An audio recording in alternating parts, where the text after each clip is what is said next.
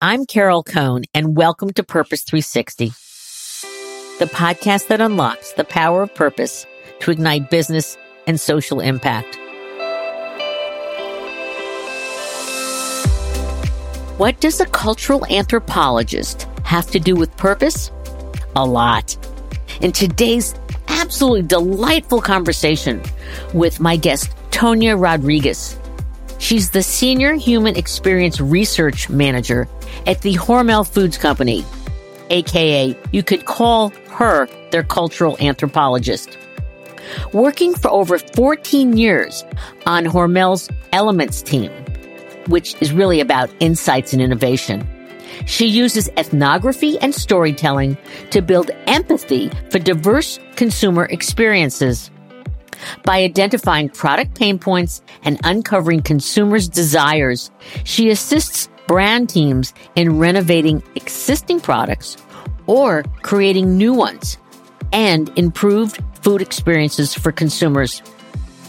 As a former social worker, Tanya is a fierce advocate for food equity and food sovereignty, and she'll discuss what that is, and champions efforts to eradicate food deserts and ensure access to high quality, nutritionally dense, and culturally congruent food for all.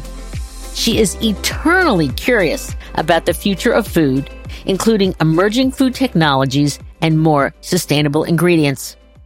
So, welcome to the show, Tanya. Thank you for having me. Oh, it's, it's my pleasure. I had the joy of hearing Tanya at another conference, and she was just talking about really getting into the intimate details of food and culture and such, and I was mesmerized. So, Tanya, let's just start with a little bit about your background, and then we're going to get into like, for those who don't know, we're going to really talk a little about Hormel Foods. Thank you so much. So in terms of what I do, when I say that I'm an anthropologist working for a food company, people are like, what? I thought Indiana Jones dug up things. So I have to explain, explain a little bit. So anthropology is really about studying the human condition and I'm a cultural anthropologist. Um, and so I basically gather cultural intelligence to solve uh, problems, to drive innovation and forecast the future of food at Hormel. I work on a team called the Brandfield team, and I work really closely with consumer insights and innovation. And so the crux of my job is to be boots on the ground with consumers in the field. And that field can be um, actual field, like being in their home, shopping with them, cooking with them, but can also be a virtual field, right? Like now we know so much stuff is going on online. So I'm there as well. And so my primary purpose is to be that, um, you know, f- uh, finger on the pulse of the consumer but I'm also there to evangelize those voices throughout the enterprise and make sure that all our teams and all the business is aware of what's going on with consumers and to really be an advocate for a lot of different diverse voices. Um, that way that we're getting a full spectrum, a full landscape of what a consumer community looks like. And last but not least, I was hired to kind of be a pain in the butt. I'm, I'm okay. hired to be a disruptor. So um, I'm the one who says, um, excuse me, but, you know, yes, but, um, and does a lot of cultural correctives when needed. So that's a kind of cool aspect of my job too, a little bit of an agitator. And yeah, I love that. And because of the values the company uh, embraces, you are allowed to speak up and they want you to speak up very much a lot about inclusion and belonging. Absolutely. That is one of our cultural values is to speak up and to speak your mind and to make sure that uh, we have a lot of thought diversity at Hormel. That's super. So let's just segue to Hormel because, I mean, if you're older like me, you know spam and you know that spam, you know, it helped to keep our soldiers fed during wars and such. And the company is 132 years old, so it dates way back. I could talk all day about how great Hormel is. I have to say, um, I too was very familiar with spam. That's why I applied for the job with Hormel because I remember growing up eating spam and egg tacos. I remember uh, my grandpa using Dinty-Moore. If he didn't have a good hunt that day, he could rely on good old Dinty-Moore. So I was very familiar with those products. What I wasn't familiar with um, until I applied was just how great and progressive the company is. For being an older company, it is an older company with lots of great appeal. They definitely live their purpose. It is a family affair in Austin, Minnesota. So when I tell people, oh, they're in Austin, they're like Austin, Texas. And I'm like, no, Austin, Minnesota. And I think it takes people aback that we're in such a small town. However, that's part of the aura of Hormel. They have deep roots. They care deeply about the community that started them, that has worked for generations for them. And so they contribute to that community in many ways, economically, socially, uh, culturally. So um, they're very committed committed to the social issues in that area. So making sure that um, people have educations, that people are trained for jobs with futures, making sure that our farmers are well taken care of and brought into the process and have equity in the food process. There's just so many different layers. There's a wonderful video. We're going to put a link in our show notes and it's called Our Food Journey. And it is, it's an, like an anthem film. It's three and a half minutes. It talks a lot about equity and it talks about the values that the company embraces, which is business. You can be good at business and good at citizenship. And the two go hand in hand. And it's amazing because it's stated, I think, three or four times in different ways throughout the video. And I also know that you um, have great relationships with over 500 smaller, mid-sized farmers who are providing you, you know, with your supply chain. So if, again, can you talk a little bit about how that makes you feel? It, I think it's a fantastic thing. That's one of the things that I can say embodies the spirit of Hormel. It's not just about um, having profits for our shareholders and so forth, but it's about people.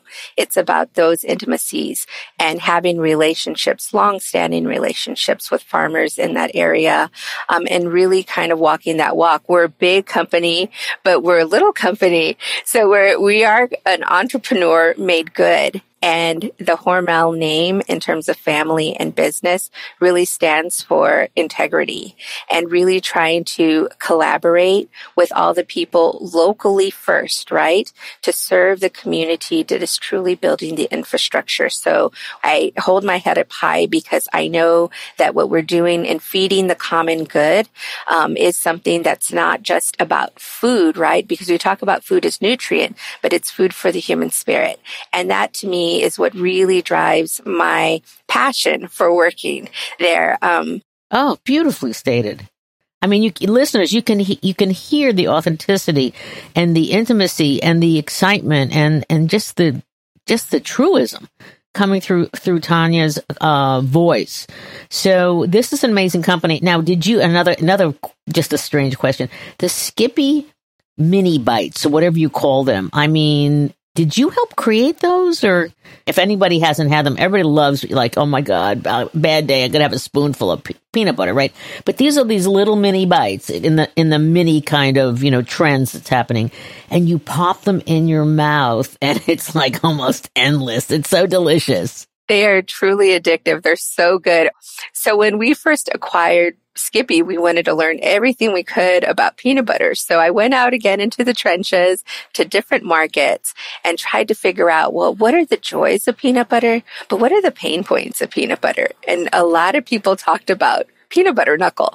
And what that is, is when your jar gets oh. too low and you have to stick your hand in there and you get peanut butter all over your knuckles, right. which is fun to kind of eat off, you know, if no one's watching. But at the same time, it's a problem. And so parents complained about it and so forth. So we brought that insight back and that uh, goes to our insights team and to our innovation team. And so we have a really great innovation team that just took it and ran with it and created a lot of um, solutions to eating peanut butter without getting peanut butter knuckle. That is hysterical. That is that's and it's such great insight. Yeah, it's so fun. So, you know, what's a day in the life for you? Um, just talk a little about that, and then we're going to ask about some other fun things that you've helped to uh, provide insights and maybe even help innovate and create. So my bread and butter is really ethnographic work. So doing the qualitative work, talking to consumers online, talking to employees too, because we don't just talk to consumers. We talk to our employees to get their feedback on products and stuff. I also do customer projects. So in addition to the people who buy our products out at a retailer or a club store, I'm talking to our food service providers and other providers who buy food from us. So I can go into a venue and a restaurant, into a college campus. So that's really the core of what I do. But um, what's great about my job and great at a lot about a lot of jobs at Hormel is you get that thought diversity. You get to bring yourself into different things. So one of my other things is to stay on top of trends. So I have to try to help divine the future of food, which is so fun is, you know, what is going on with food today, especially with inflation? What are people doing? How are they handling it? Um, the other thing is just being able to tell that story, talk about our food journey, talk about the rich diasporas that feed into the Hormel food journey, and be able to help um, corporate communication, help our brand teams and stuff showcase all of that diversity. And and you and you talk a lot about culture and that that um, especially the tremendous cultures that we have in the United States as a mel- as a melting pot. Can you give us a, a, couple examples of how you've gone out and you've been sleuthing and connecting the dots, and then all of a sudden you gave this insight to a to an innovation team, and then out popped X product. Well, I would want to talk about uh, spam a little bit. So I would say in terms of of not necessarily products, but how we reinvent and how we keep relevant with a product that's over 80 years old, right? Um, so we have done some fabulous multicultural work with SPAM recently with different groups with African Americans, Asians, um, Hispanics, and really trying to look at relationships um, with the brand over time. And we got these beautiful stories of how people are using spam, what it means to them as an identity marker. So people talked about spam being able to transport them back to grandma's kitchen, back to mom's kitchen. And I spoke with John, who's a Ghanaian American, and he had a beautiful quote. And he said, I asked him, well, seeing that your family's from Ghana and you grew up with, you know, very African based stews and so forth, but you were born here in the States, would you say spam is a, an African product or an American product. And he had a great quote. He said, Spam was born in America, but raised around the world. Oh, great. And I thought that's beautiful. And so those are the type of insights that this brought back to us that said, okay, team, this is how people are using spam recipes that we had never thought of, uh, ways of, of, using different things like pan- pineapple vinegar, banana ketchup, all of these different condiments and spices that we weren't aware of. So that really helps us build recipes. But I think the most important thing is they said, Hey, what we really would like is an authentic voice. Can you have people in your media that look like us? Can you have chefs that are from our culinary background that we can trust to build some of the recipes that we would like? And uh, can we see influencers that look like us? And our team took that and ran with it and been doing a fantastic uh, job at really doing a different kind of outreach and a more authentic outreach to different types of consumers. And that's fascinating. I'm sure no one has thought about, in terms of equity and inclusion, the role of a cultural anthropologist. And I think that's fantastic that you are expanding and you're listening. I mean, you're a great listener and that you've taken that information and then it has gone out. I love the fact of we want to see chefs like us. We want to see people that look like us in, in the ads and, and influencers. And so the authenticity you know, you keep driving it forward. Exactly. That's what we want to do. We want to give credit to all the people who are involved in creating wonderful meals and snacks with our products. We don't want to appropriate those things. We want to make sure that they're getting credit. We want to decolonize food. So that we really are able to go back to the roots and say, no, this is where the food is from. These are the people who are using sofrito or epis, or um, maybe they're using a soy sauce or a fish sauce. They are transforming that food. They are owning that food. And so that's really important that we do that because that's what eventually democratizes food and helps everybody come to the table in equitable ways. And it's really about being authentic from the jump.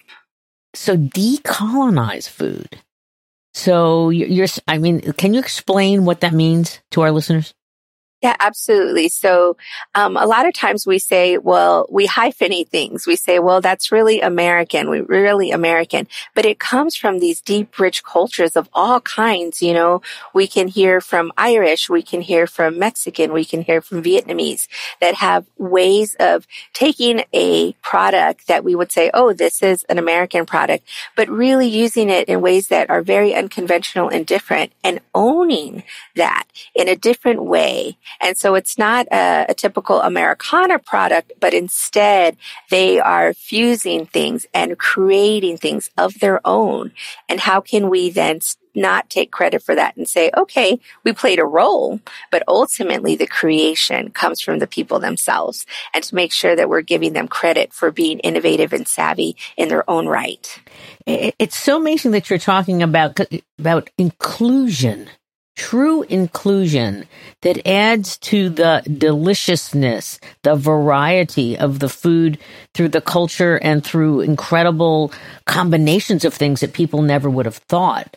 You're bringing the voices of um, cooks and chefs and influencers and farmers and all coming together to just listen and to evolve, evolve this 132 year old company, which is just extraordinary. Can you talk a little bit more about equity? Because, you know, Tanya, in some of your um, writings and in interviews, um, you talk about that you're coming from, you know, kind of a more humble background, that you have a real uh, sensibility to the to the value consumer, and that's especially important today because of inflation.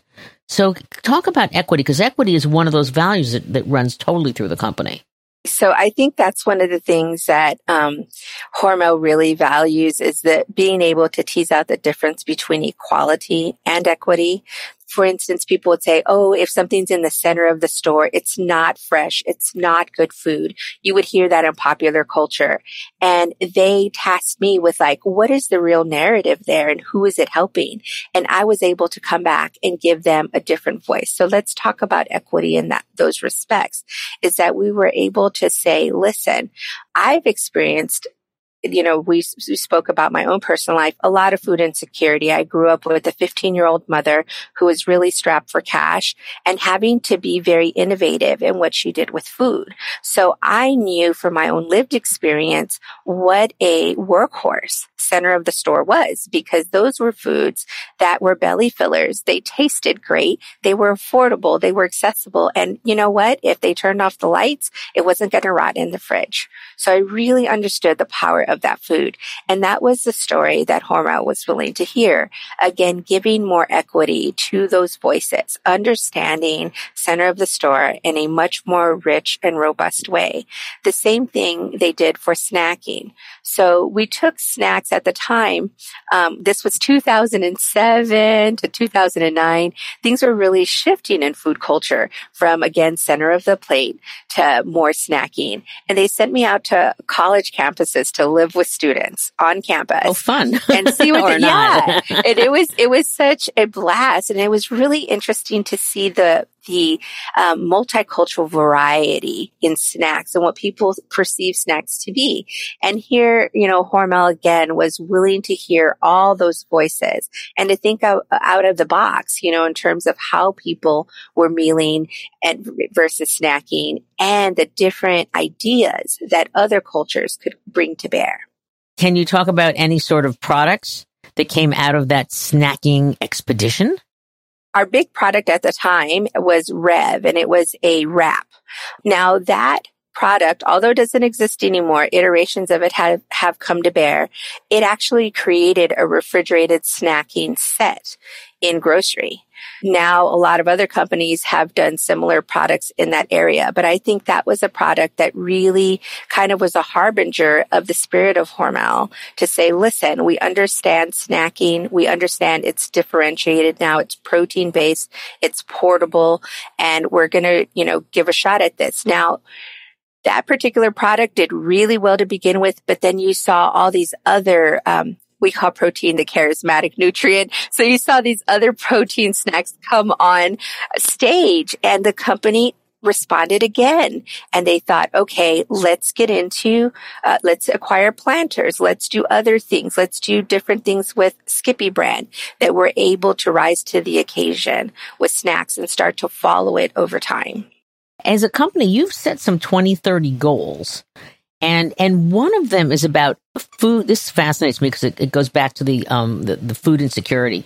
You're creating a food security community program, and you are creating a blueprint in your headquarters town in Austin, Minnesota, that you, I assume you hope to replicate around or, or, export around the country. Can you talk about how did that come about and some, a little bit more of the information behind it? These 2030 goals are really, they're 20 goals that we're looking to hit by 2030. And those are sustainability efforts. So when people think about sustainability, they t- tend to think about um, just environmental causes. And environmental causes are certainly part of that. But these goals are about people, product, and process. So we're really trying to hit all those three initiatives. And this is where um, the hunger, insecurity, fight comes in is under people how do we start to change the infrastructure to make sure that people have access to tasty, culturally relevant, high quality, nutritionally dense food, not just in Austin, but around the world. You know, your role is, is really, um, it's so different. I'm sure that a lot of young people come up to you and they say, wow, I never even knew this existed. You know, how might I have, I love the food industry, but how might I follow in your footsteps? Do you have any recommendations for younger people who want to follow in that type of um, impact in their companies? One of the things that Hormel sponsors is they send me to the American uh, Anthropological Association conference every year. And in that conference, I am part of a job fair that's sponsored by the National Association of Practicing Anthropologists. And we talk to young people who've never heard about food anthropology. And we try to help them understand all of the things that you can do, even if you hadn't studied food specifically. Are you interested in food science? Are you interested in consumer insights and doing um, ethnographic work in that way? Are you interested in innovation and doing design thinking, which I'm part of as well? Um, are you interested in more of the social issues, maybe getting into an NGO or some type of social work where you're doing things on food inequality and food sovereignty? So we really try to introduce them to a lot of different varieties of techniques that they can get involved in. That's fantastic. Ethnographic ambassadors in their own communities. Right. Because it's, it's one, I love my job and I love going to learn about other people and I love bringing back stories. And I think that's very powerful. But I think it's even more powerful if you are embedded in your community, you have the lived experience, you are advocating for your own community and you can tell the story about your community. And so this really helps drive that sense of of uh, inclusivity of voice, right? And empowerment of voice so that young people really feel like, Hey, I have a stake in this and I have a place at the table. What's your point of view on food deserts? Because I've seen a little bit of your writing, but I'd, I'd love you to, because you're talking about the incredible power and the voice and the listening and, but also there are a lot of food deserts in this country. There are a ton of food deserts and the infrastructure for food is very um, complex, but we have to make sure that again, that high quality food is getting to places. I appreciate that there are, um, there are organizations that are going out, right? Businesses that are going out to rural places and providing food, but we just want to make sure that uh, rural places also have variety and choice. If you're, you know, not close to anywhere that sources not just food, good food, high quality, nutritious food, And and now you're just for listeners, you're in over 80 countries, I believe, around the globe. We're all over. Yeah, um, you're all over. We're all over. And that's another thing is, is we are a global company. A lot of people don't know that. And that's a, a great thing about our company is we are an American company with American roots, but we are the ones who are exporting and getting to know different cultures. And there too, um, we have an, inter- an international team that's highly embedded in the cultures that they study, doing research, getting insights, trying to figure out all of the flavors that people like, how they use use the products. So you see this, um, this idea for inclusivity and knowledge and curiosity about what's going on with all parts of our team, not just the domestic. Yeah, and again, I love you know the the listening, the inclusivity. Inclusivity just is absolutely across the board in everything that you're doing. So it adds to the richness of the success um, to your efforts. And and I want to just make sure that our listeners know you're a publicly held company. You're not privately held. You're not third, fourth, fifth generation. You're publicly held. You've got to you've got to return you know profits to the to the public markets. And, but you also, you know, again, in our food journey video, you talk about the power of business and the power of community and the two work together. Um, I, I know, I, I love that there's, there's a quote in that video that says, all of humanity is now our hometown. I think that's exactly the spirit that you get radiated. Mind you, I've been working remotely for, you know, all these years and that spirit gets radiated to me. It really is that type of show that people are super interested in the common good. That's my life purpose is to serve the common good. And I feel like it's reflected in my employer. Oh, that's wonderful. I wanted to ask you also, Tanya, what advice do you have for there's a lot of food companies out there and they keep buying each other up. But what advice do you have for their leaders to be relevant and to also have this growth engine that you've created, which is like thinking, knowledge, listening, innovation, as well as investing in community and core aligned issues? Let me put it this way. I think it's okay to cultivate unicorns. this is the best way I say it. People talk about workhorses and workhorses are needed and they drive the bottom line. Absolutely. But I think it's important to cultivate unicorns, people that think differently, that think out of the box. Maybe a company that you have acquired that thinks differently, that does innovation at light, light speed, you know, goes really quickly, uh, fails quickly and reiterates. So cultivate those unicorns. Believe in that magic because it, there is a science to it, but there's a magic to it. There's an art to it to having people who are willing to push the boundaries, to think about the future of your business.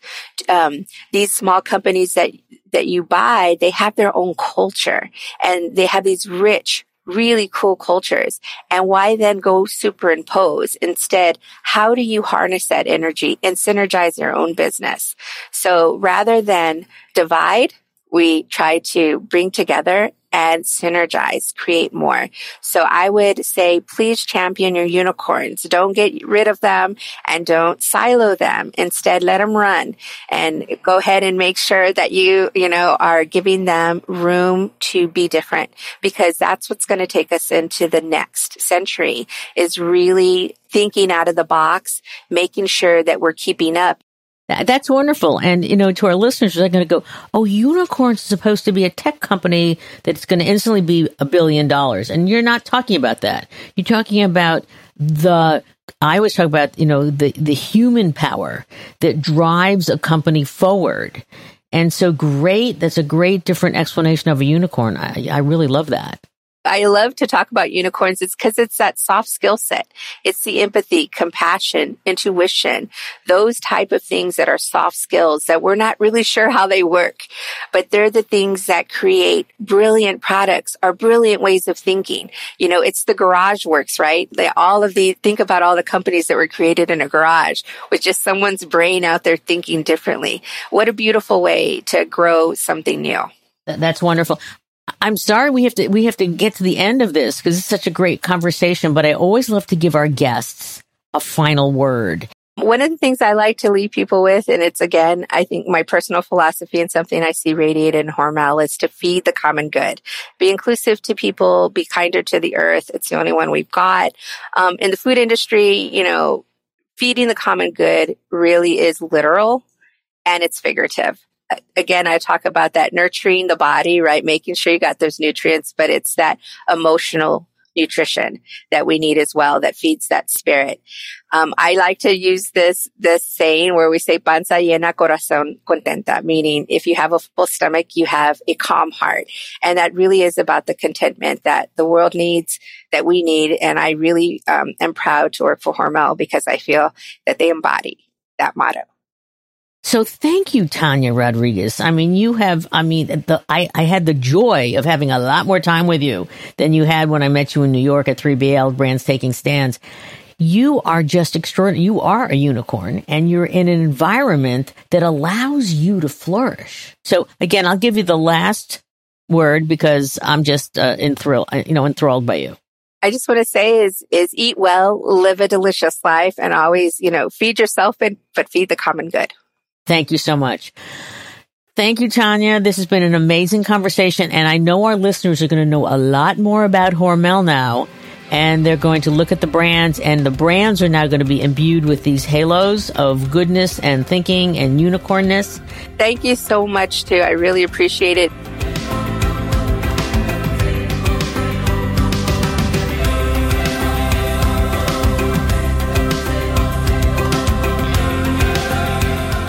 This podcast was brought to you by some amazing people, and I'd love to thank them.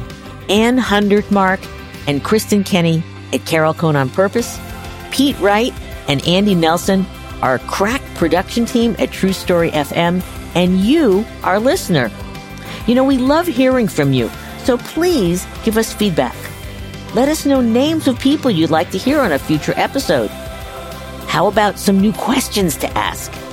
And also, please rate and rank us because we really want to be as high as possible as one of the top business podcasts available so that we can continue exploring together the importance and the activation of authentic purpose. We all know every company, every brand, every not for profit must define their purpose, refine it, and activate it and evolve it over time so it has the greatest impact on business, growth, and society. And by listening to these episodes and sharing them with your colleagues and talking about them, I want to inspire you to have an amazing answer to this question. What is the power of your purpose? Thanks so much for listening.